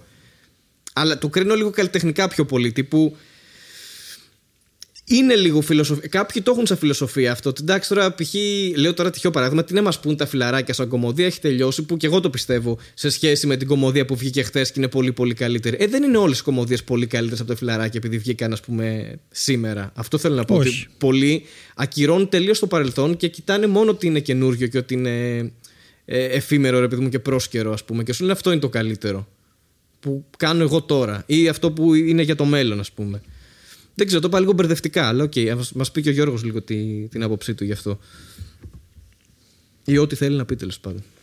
Ε, ναι. Ε, όχι, αυτό που λέω ρε παιδί μου γενικά εγώ στη, στη ζωή μου τέλος πάντων προσπαθώ να ακολουθώ είναι ότι ε, κοιτάω το παρελθόν είναι αναμνήσεις, είναι πράγματα εκεί πέρα τα λοιπά ε, ονειρεύομαι κάπως το μέλλον αλλά ζω στο παρόν προσπαθώ όσο γίνεται να είμαι στο παρόν ε,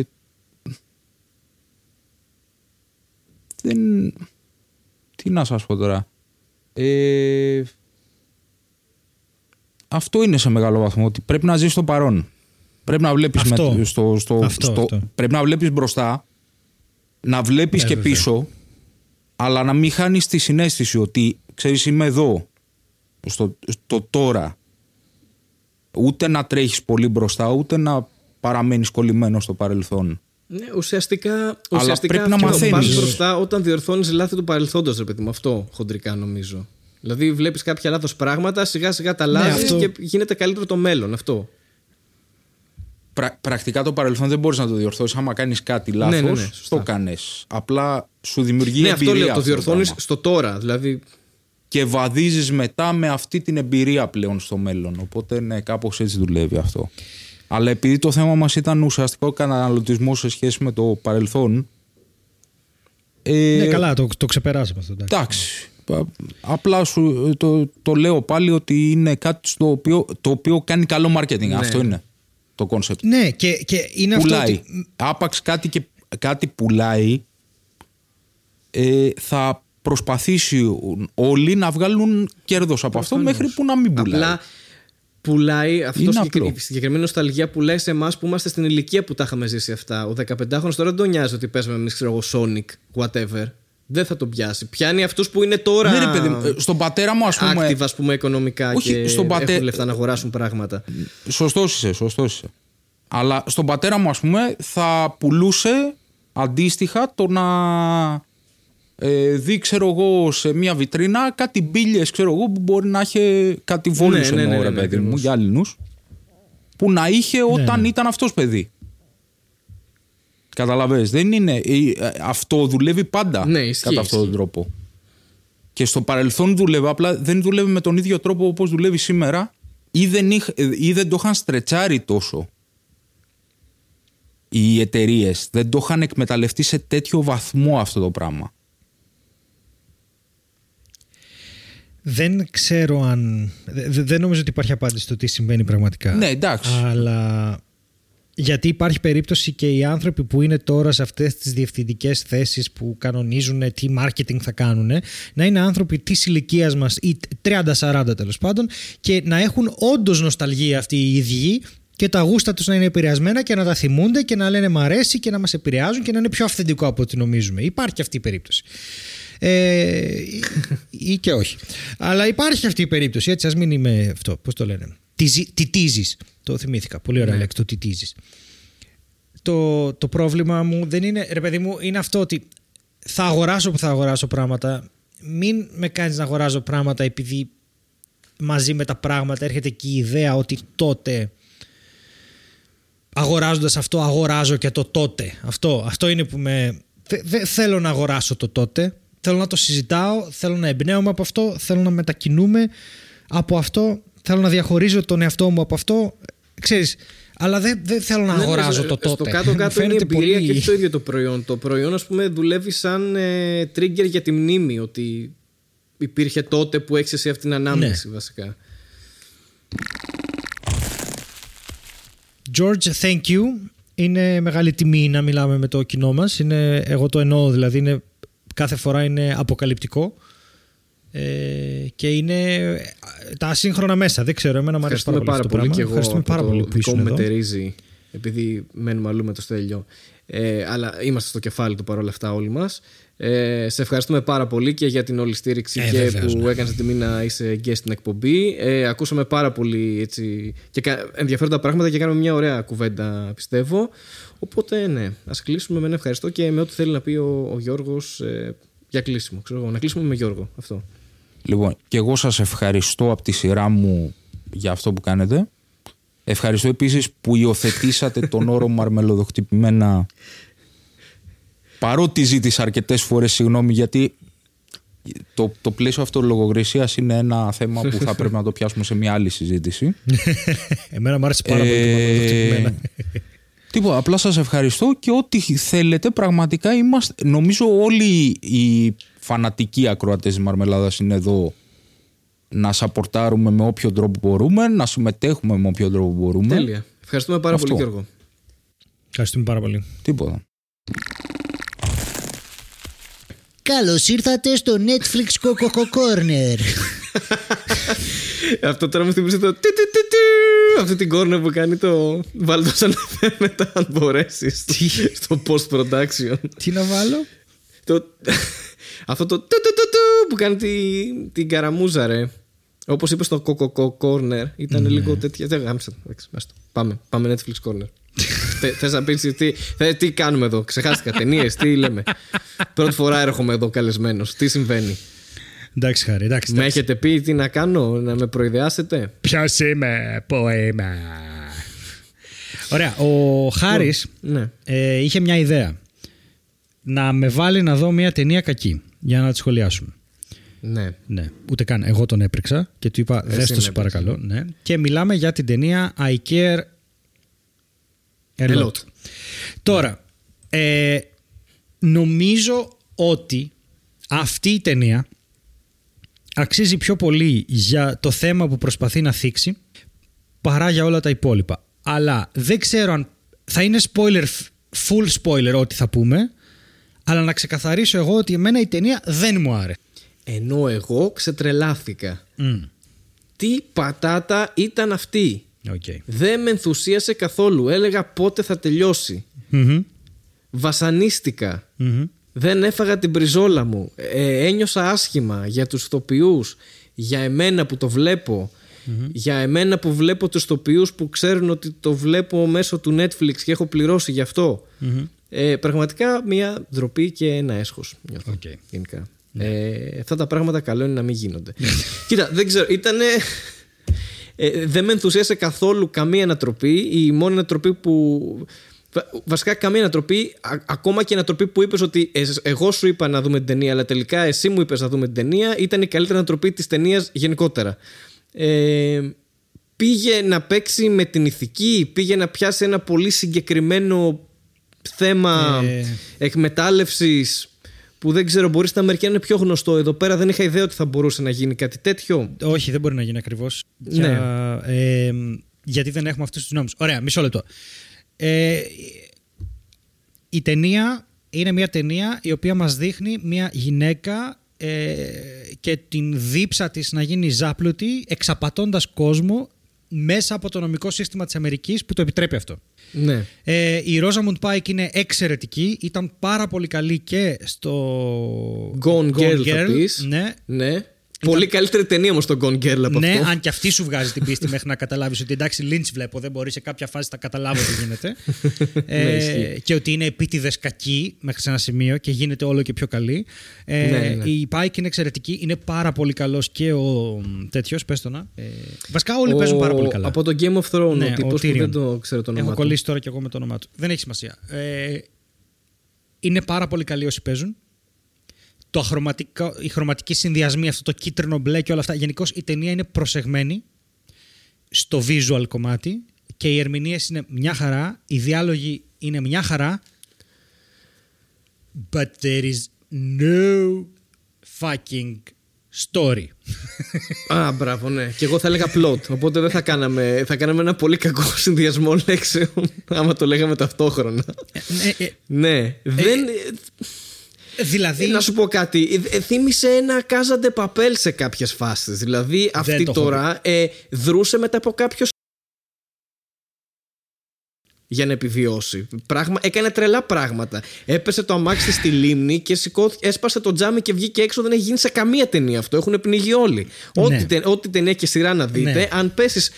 Δεν προλαβαίνεις. Το νερό βγαίνει τόσο γρήγορα που αυτή είχε, με μια ανάσα έριξε 10 κλωτσιές στο τζάμι, 5 λεπτά το πάλευε και βγήκε έξω στην επιφάνεια του νερού. Δεν γίνεται αυτά τα πράγματα. Δηλαδή, λίγο, λίγο ρεαλισμό. Και η, α- ο- η γυναίκα ήταν δικηγόρος αυτός ο άνθρωπος. Δεν ήταν κανένας πληρωμένος δολοφόνος. Και. Α, Αυτή- πολύ με τσάντισε. Αυτή Πάρα δεν ξέρω πολύ. αν είναι δικηγόρος. Δικη... Μα δικηγόρος ήταν. Αυτή Γιατί δεν δεν είναι ξέρεις αν είναι δικηγόρος. δικηγόρος; Αυτή είναι ε, care τέτοιο. Δεν είναι δικηγόρος. Ρε, legal guardian ως δικηγόρος ήταν. Αυτή δεν είχε μια εταιρεία που αναλάμβανε το guardianship. Ε, Και, και όμως όχι. Αυτό το έκανε στο τέλος. Που τα, τα κοιμιάσανε με τον μαφιόζο. Της λέει θα ανοίξουμε μια εταιρεία νόμιμα που εσύ θα αναλαμβάνεις όχι 10 γέρους, θα αναλαμβάνεις 100.000 γέρους. Λοιπόν, νομίζω ότι αυτή δεν είναι δικηγόρος, γιατί Οκ. ε, νομίζω ότι άλλη είναι η δουλειά της, αλλά ότι παρίσταται σε δικαστήρια ως ε, εταιρεία η οποία μπορεί να το αναλάβει αυτό. Οκ, Ε, sorry, μπορεί να είναι δικό μου λάθος. Βέβαια, μια μικρή λεπτομέρεια. Σίγουρα Ναι, δεν, δεν είναι έχει πάντως σημασία. επαγγελματίας δολοφόνος που ξέρει να χειρίζεται όπλο, Ναι, ναι, ναι, ναι. σύριγγες, ηρεμιστικά και Ναι. ταεκβοντό. Δεν, δεν γίνονται αυτά όχι, τα τα πράγματα. ηρεμιστικά που κάνει. ίσως τα ξέρει ακριβώς επειδή είναι το μόνο πράγμα δηλαδή μπορώ να πω είναι ότι ίσως ξέρει ποια είναι τα ηρεμιστικά, γιατί ακριβώς έχει να κάνει με παππούδες και γιαγιάδες που Ναι. τους χορηγεί στα ψέματα Ναι, ηρεμιστικά. αλλά οι παππούδες και οι γιαγιάδες δεν αντιστέκονται. Αυτή πήγαινε και έκανε κάτι κόλπα αντιπερισπασμούς και την κάρφωνε στον άλλον, ξέρω εγώ. Αλλά Ναι, και την ένεση. τέλος Δηλαδή πάντων. δεν. Ωραία, δεν έβγαζε νόημα τίποτα. Αλλά πρώτον θέλω να πω το εξής. Όταν μια ταινία, ε, γενικώς για να υπάρξει, επειδή έρχεται και το, το, έρχονται και το σεμινάριό μου, το Basic Storytelling. και είναι. ε, Ως, ε, είμαι- τυχαία θα το αναφέρω και εδώ. ναι, όχι, εντελώς τυχαία θα το αναφέρω εδώ φυσικά γιατί μπορείτε να έρθετε. Αλλά ε, θα σας αφήσω την περιγραφή αν θέλετε. Αλλά το ζήτημα δεν είναι αυτό για μένα. Το ζήτημα είναι ότι. Ε, ενώ δεν είναι. Δεν έχει να κάνει με το storytelling, έχει να κάνει με το ότι επειδή ακριβώς γράφω τώρα ακριβώς το πώς θα τα πω στο μάθημα, έχω κάνει μια πολύ μεγάλη ανασκόπηση στα βιβλία μου και στα κοιτάπια μου περί storytelling και τέτοια και οι αντιρρήσεις που έχω έρχονται από ένα αρκετά καλά ενημερωμένο σημείο, το οποίο είναι το εξής. Δεν μπορείς να μου δίνεις το, την, αρχή της εικο- την αρχή της ταινίας τόσο πολύ και μετά να μου δείχνεις 20 λεπτά ταινία που μου λες ακριβώς αυτά που μου είπες στην εισαγωγή. Δηλαδή, αν ξεκινήσει η Ναι, εισαγωγή οκ, η οποία ναι. λέει Γεια σου, είμαι αυτή και κάνω scamming και είμαι απατεώνας. Και είμαι λιοντάρι. Ναι, και είμαι λιοντάρι. Μη μου ξεκινάς μετά και μου δείχνεις ένα λιοντα... πώς το κάνεις. Μόλις μου το είπες. Δηλαδή, ο αφηγητής εξυπηρετεί ένα σκοπό για να μην μου το δείξεις. Δηλαδή κάπου εκεί αρχίζω και εκνευρίζομαι. Αν μου Ναι, έδει... οκ. αρ- αν δεν, δεν χρειαζόταν να μας πει αυτή τι κάνει. Αν βλέπαμε, ήταν τόσο καλή η ερμηνεία της που θα καταλαβαίναμε από τις κινήσεις στο δικαστήριο πόσο bitch είναι και τι κάνει. Δεν υπήρχε λόγος να μας πει πιο πριν αυτό που κάνει από τη στιγμή που μας το δείχνει. Ναι, ισχύει. Ισχύει, πάρα πολύ ισχύει αυτό που λες. Ε, ε, Ίσως ναι. να πρέπει να έρθω κι εγώ στο σεμινάριο σου. Ναι, ναι, χαρά μου να έρθεις. γιατί, γιατί προσπαθάς να σε πείσω, αφού δεν σου πάρω λεφτά. Να έρθεις άμα θες. να σου στείλω τον κωδικό. το, το, το, το δεύτερο κομμάτι είναι ότι δεν κατάλαβα ποτέ γιατί δεν σταμάτησε. Δηλαδή, ε, υποτίθεται ότι έχεις γράψει ένα χαρακτήρα ο οποίος έχει κάποιες ανάγκες και κάποια θέλω. Και το... Να γίνει πλούσια, ας πούμε. Οπότε Ναι. με τα 10 εκατομμύρια θα ήταν οκ. Ακριβώς. Το, το, το ταξίδι ενός χαρακτήρα μέσα σε μια ταινία, είτε είναι κακός είτε είναι καλός, είναι όταν συνειδητοποιεί ότι τα θέλω του δεν, δεν έχουν σχέση με τις ανάγκες του και τα παρατάει. Έτσι μεγαλώνουν οι χαρακτήρες στο fiction. Αυτή η γυναίκα δεν έκανε ποτέ τίποτα τέτοιο. Δεν χρειαζόταν λεφτά. Απλώς ήθελε να γίνει πλούσια. Άρα τα θέλω της ήταν αυτά. Και η ανάγκη της δεν φάνηκε ποτέ. Απλώς φάνηκε κάτι σαν να είναι πολύ ψυχολογικά ασταθής. Το οποίο δεν μπορείς να γράψεις έτσι ένα χαρακτήρα. Δηλαδή, αν είπε έχω, ε, έχω υπάρξει φτωχή και δεν θέλω να είμαι. Ναι, αλλά τώρα ζεις σε ένα διόροφο διαμέρισμα με την κοπέλα σου και οδηγάς μια Mercedes. Τι πρόβλημα έχεις; Απλώς είσαι Ε, άπλιστη. όχι Mercedes, Ferrari και τα λοιπά προς το τέλος. Προς το τέλος πήγες στη Ferrari, ναι. αυτό που λες εσύ στην αρχή ότι εξήγησε είμαι λιονταρίνα, ε, εκμεταλλεύομαι τον άνθρωπο, θέλω μόνο τα λεφτά και τα λοιπά. Τα ξαναείπε και στο τέλος. Ναι. Πάλι τα ίδια. Ναι. Πάλι τα ίδια έλεγε. Ναι, ναι, ναι, ναι, ναι. ναι. Δηλαδή είναι Και- φοβερό. Λες και ε, α, ε, απευθυνόταν ταινία σε υπερήλικους με αμνησία. Δηλαδή ε, Και να το σου πω- καταλάβαμε. Δεν ξέρω σε ποιο σύμπαν υπάρχει αυτή η γυναίκα και δεν έχει δει το Breakfast at Tiffany's και το Blood Diamond. Δεν ξέρω, αυτές τις δύο ταινίες σταθ, σταθμοί, έτσι, το Blood Diamond του 2005 πότε είναι. Είναι αυτοί που το γράψανε. Αυτοί που δεν, είναι το target group που δεν έχει δει αυτές Ναι, τις ταινίες, ε, ρε. Είναι αυτοί που το γράψανε. Όταν ανοίγεις μια ταχυδρομική θηρίδα και μέσα βρίσκεις διαμάντια, 10 διαμάντια ή 14 διαμάντια μέσα σε ένα κουτάκι κρυμμένα σε ένα βιβλίο, κλείνεις τη θηρίδα, πας σπίτι σου, απελευθερώνεις την κοπέλα και αλλάζεις χώρα. Δεν ξέρω για Ναι. ποιο λόγο. Δεν υπάρχει καμία περίπτωση ο άνθρωπος ο οποίος εμπλέκεται με παράνομο εμπόριο διαμαντιών να είναι ένας άνθρωπος ο οποίος θα τον ξεγελάσεις και θα τον... Ναι, θα- θα- Όχι μόνο Καμία. τον ξεγελάσεις, θα Καμία. πάει να σε σκοτώσει. Ναι. Δεν θα σε σκοτώσει, δεν θα τα καταφέρει. Θα ξεφύγεις. Ε, θα ξυπνήσεις με τα αναισθητικά και τα αλκοόλια που σου είχαν ρίξει στο αμάξι που το στήσανε να φανείς σαν ατύχημα, ας πούμε. Θα, θα φύγεις από αυτό και μετά θα, θα, θα μπεις ε, στο πάρκινγκ, ξέρω εγώ, το, που ούτε θυμάμαι που ήταν.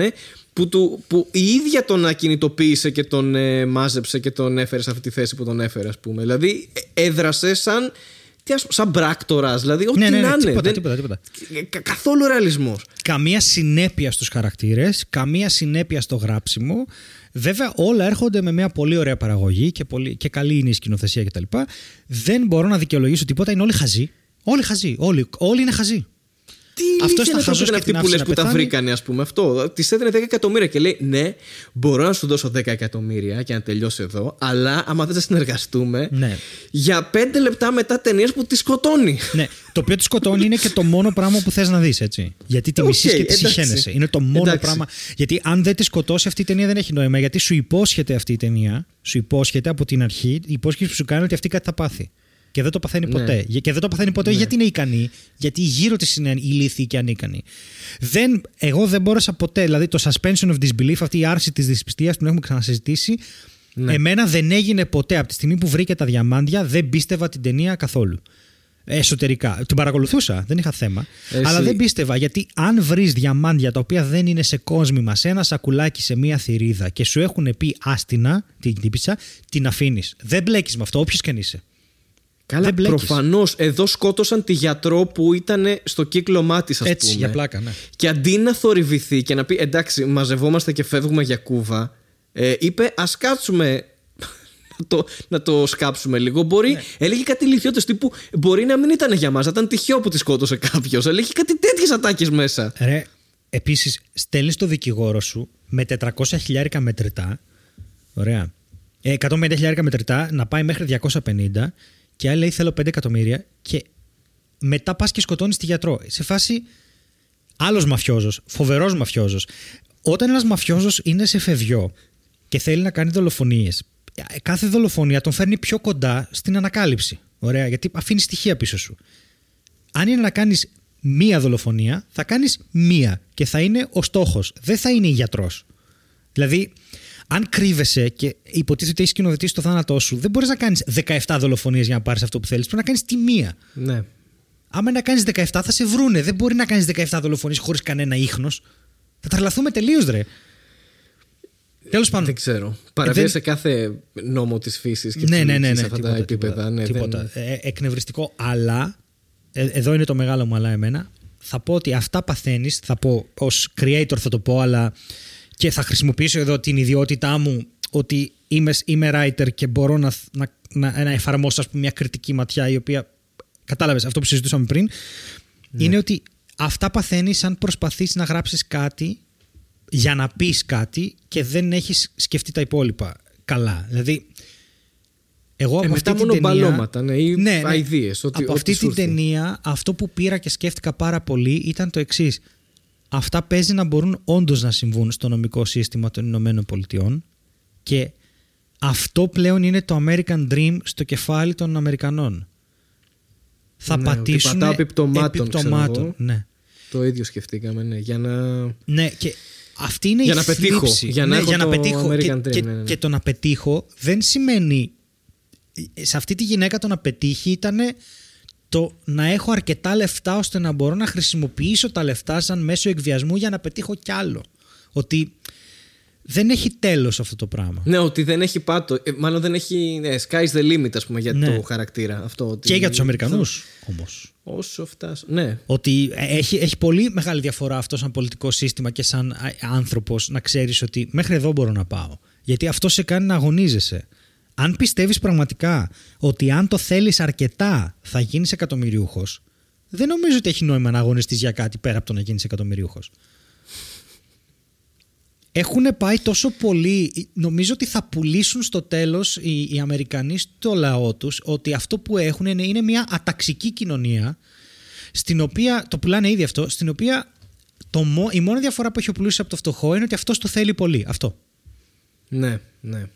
Νομίζω ότι εκεί καταλήγουμε. Που ήδη υπάρχει αυτό στο American Dream. Ναι. Ότι όσο φτωχός κι αν είσαι, έχεις δικαίωμα στο να γίνεις πλούσιος και να είσαι επιτυχημένος και να έχεις πάρα πολλά λεφτά και αυτός είναι ο σκοπός και δεν ξέρω εγώ τι. Ήδη Ναι. είναι μέσα σε αυτή. Α, απλά είναι μια πιο σκληρή εκδοχή αυτού που, που λέμε American Dream, ας πούμε. Το να έχω ένα σπίτι και να.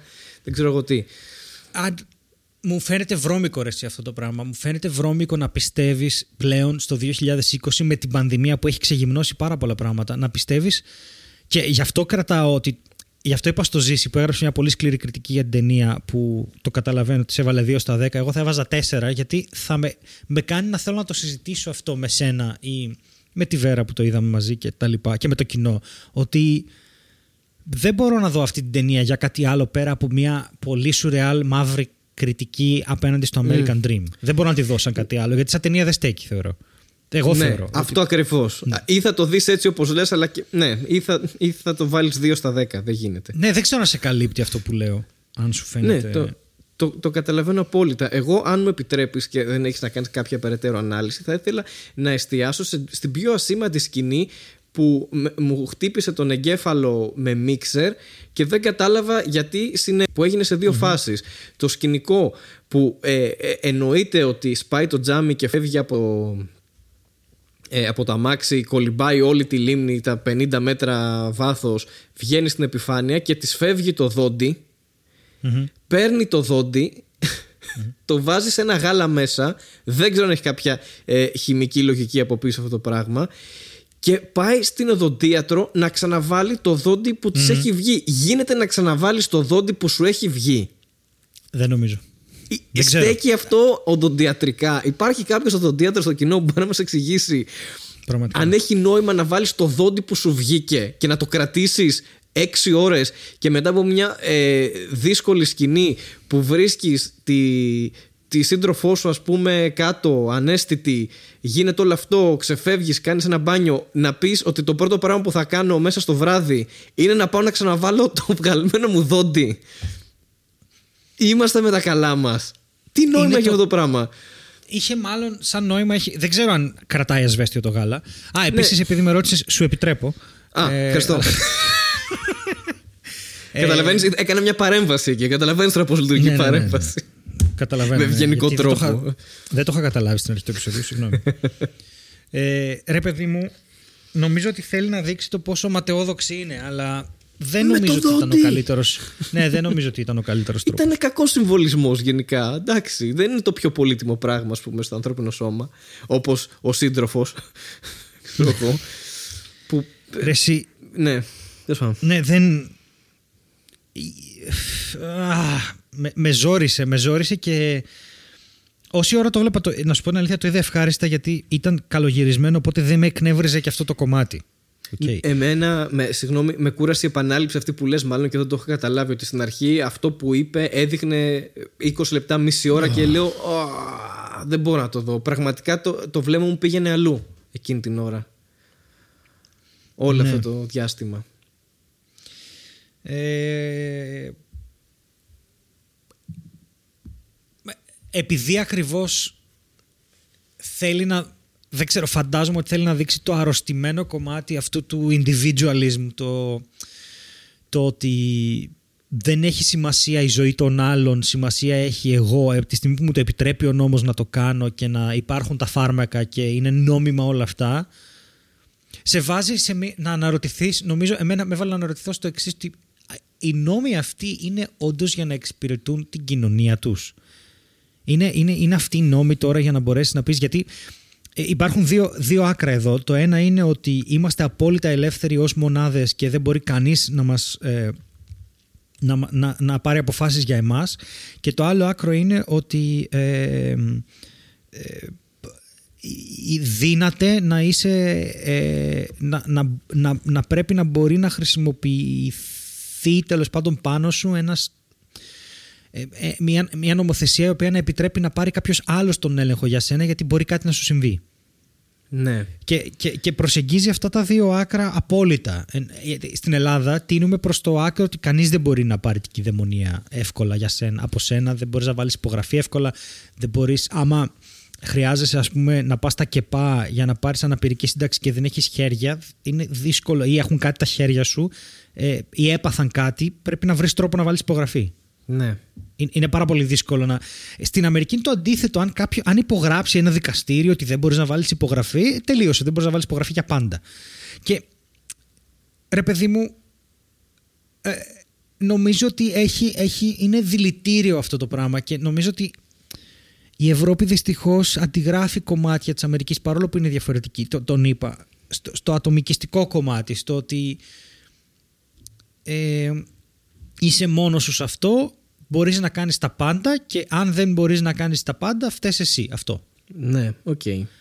Βέβαια, αυτό που λες νομίζω ότι αυτό είναι αντίθετες λογικές. Γιατί το ότι εδώ πέρα χωρίς υπογραφή ή δεν ξέρω εγώ εξουσιοδότηση ή πλήρη εξουσία οτιδήποτε δεν μπορείς να κάνεις κάτι εκ μέρους του άλλου και εκεί το κάνεις πολύ εύκολα. Είναι ακριβώς επειδή εάν το κάνεις αυτό, από ό,τι βλέπεις, ε, περνάνε στην ε, δικαιοδοσία ας πούμε αυτού που υπογράφει για σένα. και Όλο το, το περιουσιακό σου, ας πούμε, η, η περιουσιακή σου κατάσταση, ό,τι έχεις. Δηλαδή, από εκεί πέρα ήταν πάρα πολύ χήμα μετά από το όταν αναλάμβανε αυτή ως Guardian ότι όλα είναι δικά μου. Ναι, γιατί δεν ο άλλος είναι. τελείως είναι σαν φυλακισμένος ας πούμε μέσα και δεν έχει δικαίωμα να πάρει το τηλέφωνο. Νομίζω είναι και λίγο business, δεν είναι απλά γραφειοκρατικό. Όχι, τεράστια business είναι. Ναι, τε, ναι λίγο είπα. Ναι. Ε, τεράστιο προφανώς. Δεν ξέρω. Νομίζω ότι είναι από τις περιπτώσεις δεν μπορώ να πω μη τη δείτε. Δεν ξέρω γιατί. Ναι, εγώ μπορώ να το πω. Είναι από τις περιπτώσεις που θα διαφωνήσουμε. Δεν, δεν... Με εκνεύρισε και δεν κέρδισα και κάτι. Δηλαδή, απλά ήθελα όντως να τελειώσει και κα- κάθε ανατροπή μου φαινόταν ηλίθια. Σε εισαγωγικά ανατροπή της ταινίας. Το ότι ε, σε τράβαγε από τη μεριά του ενός και έλεγες Α, δίκιο έχει ο μαφιόζος. Ή σε τράβαγε από την πλευρά της άλλης. Ναι, είναι ανήθικη μεν, αλλά κοίτα. Ε, και μετά, ξέρω εγώ, τα βρήκανε και μετά τη σκότωσε ο άλλος από την αρχή, από την αρχική σκηνή. Δεν, ούτε αυτό δεν μου άρεσε. Δεν ξέρω γιατί. Εγώ θα συμφωνήσω για το 2 με 3 στα 10, άντε, ξέρω εγώ, επειδή είναι. Είμαι σε καλά κέφια, δεν ξέρω. Κάπου εκεί την ε, τοποθετώ βαθμολογικά. Κάπου με πιάνει αυτό το σαδομαζό τέλος πάντων ότι θέλω να πω μα δείτε το για να μπορέσετε να καταλάβετε τι κράζουμε. Ή, Ε, ή υπό την οπτική του ε, ενός ακραίου black humor ξέρω εγώ Δεν έχει μωρέ τόσο... Ε, Θεωρώ ότι είχε λήψεις και στον τομέα του χιούμορ. Είχε, αλλά αν την αντιμετωπίσεις σαν να είναι έτσι. Δεν ξέρω. Ξαναδες κανένα Monty Python. ε, ναι τώρα, τι... Βλακεία. Αυτό εκεί καταλήγω κι εγώ. Τι είναι βλακεία; Ναι, είναι βλακεία. Μ- Μια βλακεία. Μια βλακεία. Έτσι θα κλείσουμε. Ήταν μια βλακεία. Καλό σας βράδυ.